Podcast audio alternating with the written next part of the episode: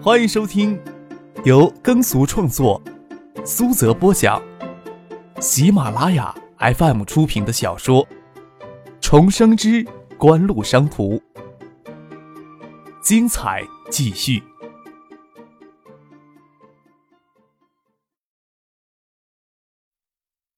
第六百六十七集。要没有张克的推荐，此时的科王高科根本没有资格攀上信息产业副部长易云飞的关系。刚才在背后可以说说笑笑，当着张克的面玉萍还是很注意拿捏分寸的，微颔首，也不想沉浸的风头。谢子江倒是没有太大的顾忌，直接问张克：“这两天锦湖这些人都聚在今夜，也是有什么重要的动作？”一些新人、老人难得有机会聚在一块交流。张克也没有仔细解释什么，轻描淡写的说道：“这种交流对企业还是有利的。那也是需要企业的架构庞大复杂到一定的程度，这种交流才有意义。”陈静笑着说：“我们的一些工作也需要真正拿到手机牌照之后才有意义。”张克点点头。在正式拿到手机牌照之前，科王高科只能贴牌生产联信手机。这种模式虽然此时能给科王高科带来丰厚的利润，但是也最不能发挥谢子娇的商业天赋模式。科王高科要实现跨越式的发展，拿到手机牌照是关键的。陈庆请张克到里面的会客室去坐，先在一旁与玉萍、谢子佳低声商量了几句，心里想着校园聊天室的事情，有些魂不守舍。张可看玉萍脸上的神色，起初有些犹豫，也没有细思他们在商议什么。刘明辉陪坐在张克的对面，平日十分洒脱利落的他，此时却是十分的拘谨与小心翼翼。陈静、玉萍走了回来，陈静对张克说道：“啊，我们有份产品设计方案，能不能请你指导一下？你就不怕我看了以后让艾达抄袭你们的设计方案呀？”张克笑着说：“玉萍脸上刚才的犹豫，大概也是担心这个吧。”谢子佳隔了几十秒钟就走了回来，手里拿了一叠资料。张克也没有扭扭捏捏的拒绝，虽然这时候也没有心情真去帮科王高科思考什么，还是接过资料来，翻开文件第一页，看着第一页上的设计的新手机图，都吓了一跳。他都问陈静：“你你们拿到手机拍照以后，就打算做宝石手机了？”锦湖也有类似的方案。玉萍吓了一跳，张可才翻开第一页上的简图，就直接判断出他们这次的方案核心的主题。他很自然的就想到锦湖应该有类似的方案，才可能让张克第一眼应变做出了判断。要是方案与锦湖的计划起冲突，他们就只能放弃了。没有，我看到简图在机身上中间预留了一个凹槽的位子。张克摇了摇头，说道：“我想应该是镶嵌宝石所用吧。”他又往后翻了几页，他很清楚，前尘往事里，国内市场真正意义上第一款宝石手机是由 TCL 电子最先推出。没想到谢子佳领导的手机设计工作室提前两年提出宝石手机的概念。原来陈静、玉萍、刘明辉齐聚建业，是为了共同讨论这个方案。嗯，有什么好的建议没有？陈静笑着问张克：“TCL 零一年才在国内推出宝石手机系列，当年就获得销售额突破三十亿，纯利润突破三亿的佳绩。想必陈静他们也是将很大的希望寄托在这个宝石手机上。整个方案的市场前景，我也不便评论什么。”张克笑了笑说道。你们要是需要的话，我会让下面的工厂在芯片组装工艺上尽量配合你们。要是在技术开发上遇到什么困难，锦湖这边也可以抽出些人手，组建一个技术小组支援你们。啊，真的能请锦湖的技术小组支援？陈信欣喜的问道。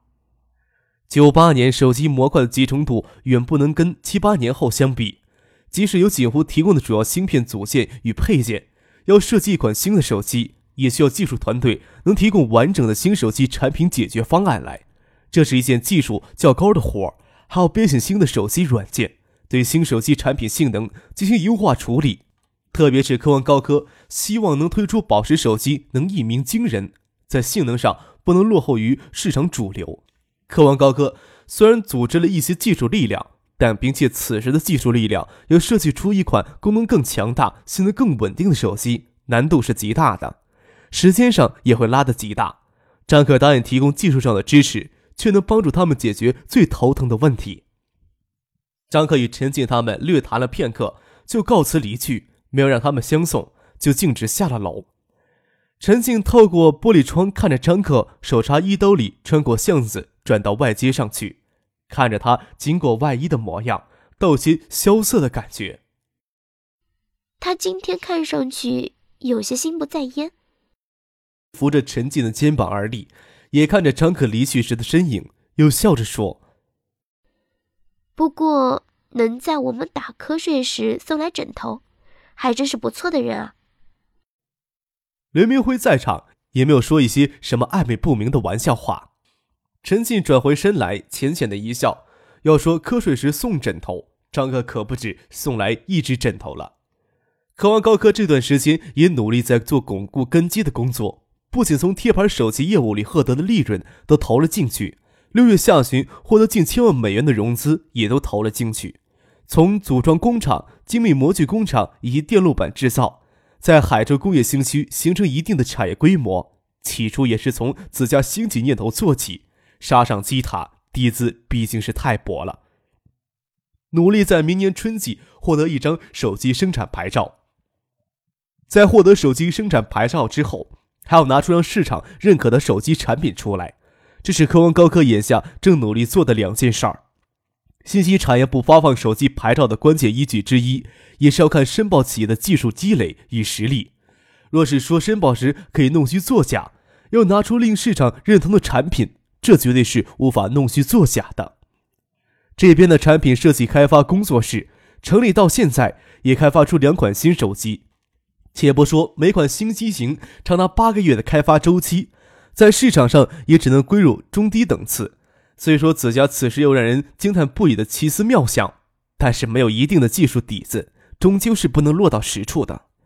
张克答应提供技术上的支持，可以说是解决了困扰科文高科眼前最大的难题。谢子佳将资料收了起来，捏了捏酸胀的脖子，说道：“啊，嗯，所有工作也不可能一天干完，要不我们下去喝一杯？”之前是谁说的？时间不紧迫来着。陈静笑着问：“你就不怕张可刚才开的是空头支票，事后不认账吗？”嗯，也要他有脸骗我们才行啊。谢子佳舔着脸一笑，挽着陈静的胳膊就往楼下拖。陈静也请刘明辉一起去酒吧里喝一杯，再回宾馆去。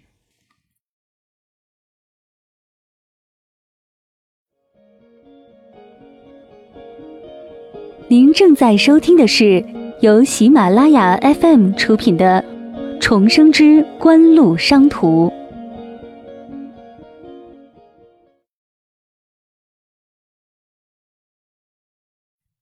走到巷子里时，已经看不到张克的踪影，都不晓得他走出来去了哪儿。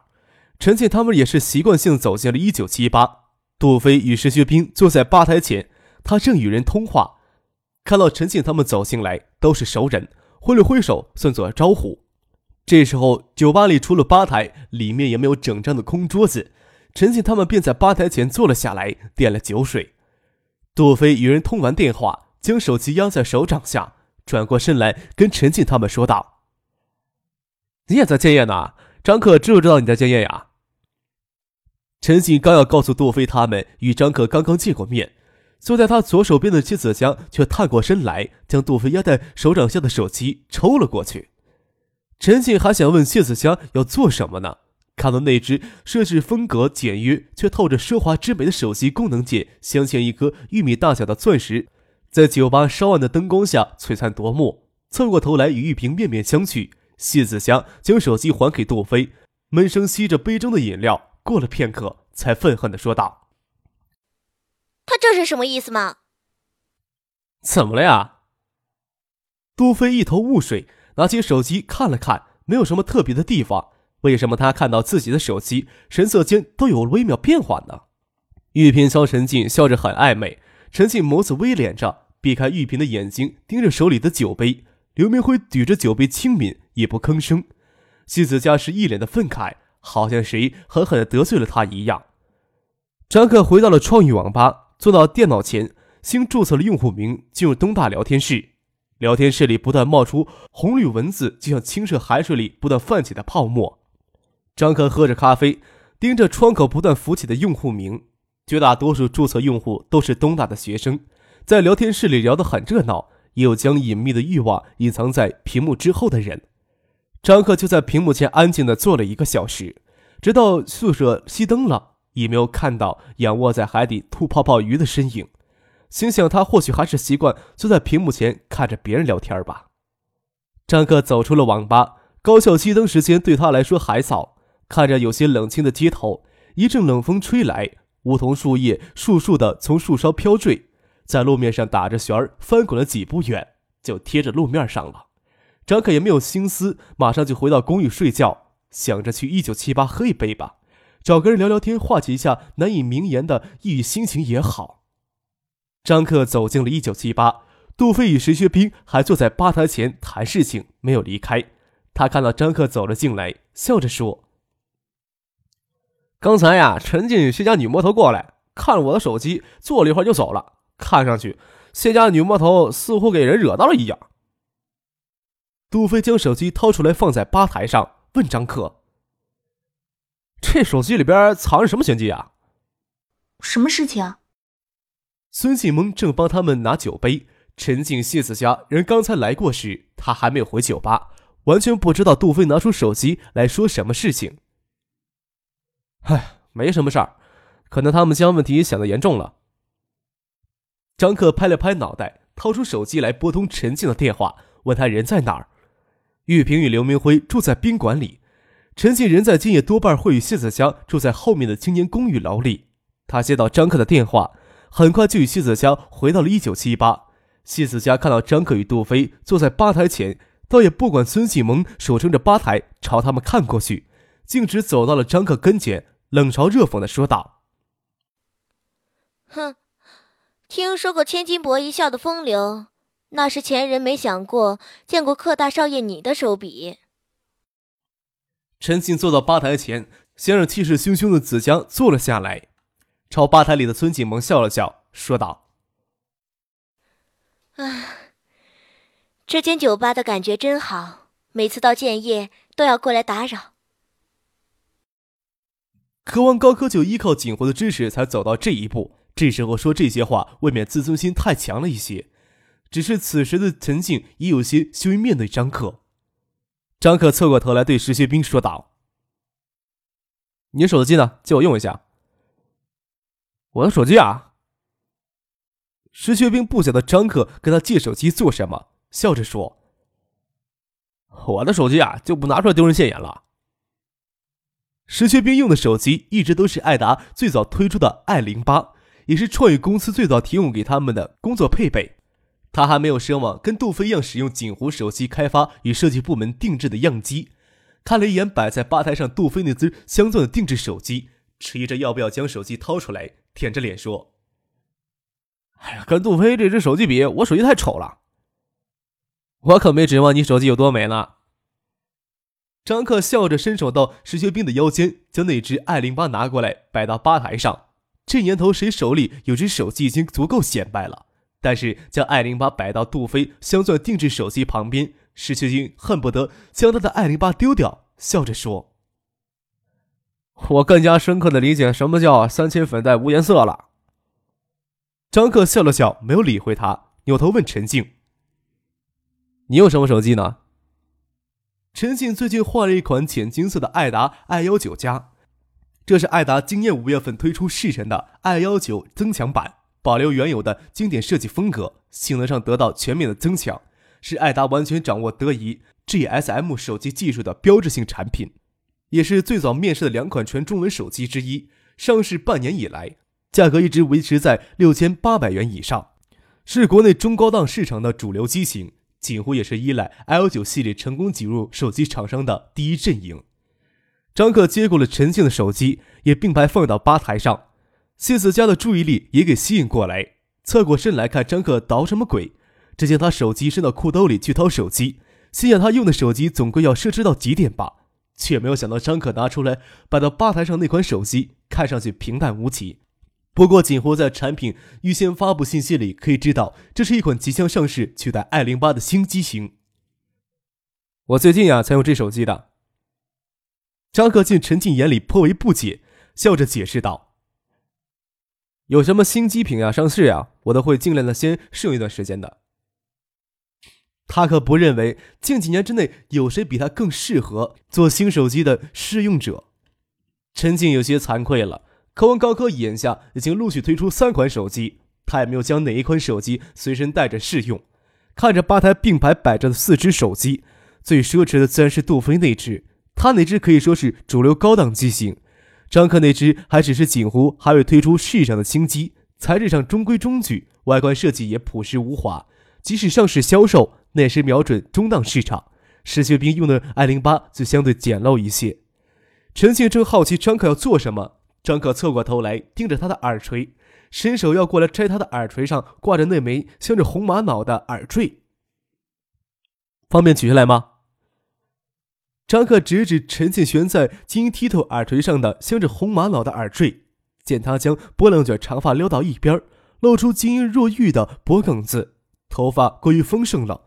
似乎手一放就要松开，就伸手过去帮他将耳坠摘了下来。给张可伸手摘耳坠时，耳垂给他手指轻轻的碰着，有些痒，心间也荡着奇怪的感觉。陈姐就怕这时候耳根漏红会漏了心切，感觉耳坠离耳而去，拿起高脚玻璃杯，故作镇定的抿了一口酒，还与孙庆翁相视一笑，掩饰着心里那奇异的感觉。张克与那枚镶着红玛瑙的耳坠放到石学兵那只爱零八手机上，也没有说什么，只朝陈信、谢子佳笑了笑。看着张克灿烂的笑容，陈信只觉得心脏有些收紧，有种通不过气来的感觉，只觉得脸有些发烫，倒没有心思去考虑张克这些举动背后的含义。哦，谢子佳冰雪聪明，在张可伸手摘陈信耳坠时，就明白张可要告诉他们什么。科王高科明年春节能拿到手机生产牌照，就算冠以科王的品牌销售，在国内手机市场依旧是弱势品牌。对弱势品牌来说，产品无疑是最有效的突破口。就像看到影碟机对锦湖崛起作用，谢子佳也一直想在产品上寻求突破的机会。以科王高科此时的技术底子，能在明年春季之前成功开发出一款性能、品质都位于中等层次的手机，就得谢天谢地了。咱不用去想锦湖与那些海外手机巨头，就是联信、联讯、东兴三家国产手机厂商旗下，到明年春季都能推出两到三款的新机型来。渴望高科只有一款新品，如何与竞争者抗衡，迅速在国内市场取得突破呢？借鉴宝石将钟表的精简创造理念，谢子佳就设计了开发宝石手机系列的方案。只需要成功开发出一款新机型，就可以通过镶嵌宝石的方式。分成非宝石手机、宝石手机两大类，根据宝石的品级等级不同，宝石手机又可以分出不同的档次来。这样一来，等同于拥有了层次丰富的产品系列。另外，中国人对玉石有着极高的价值认同感，即使科王高科只能开发出中低端手机产品，也能凭借一款镶着璀璨夺目的玉石，提升产品的档次与形象，而直接挤入中高端市场。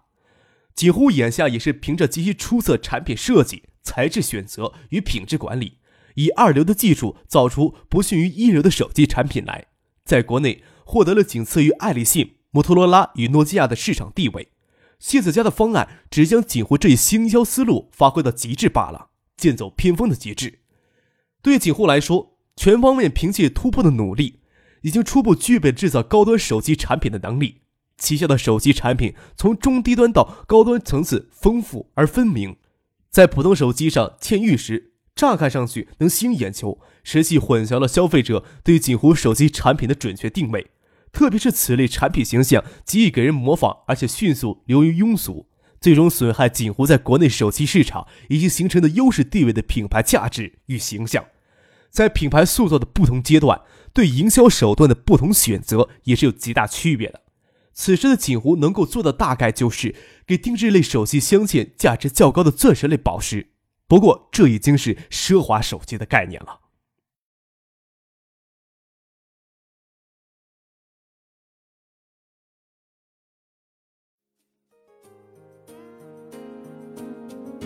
听众朋友，本集播讲完毕，感谢您的收听。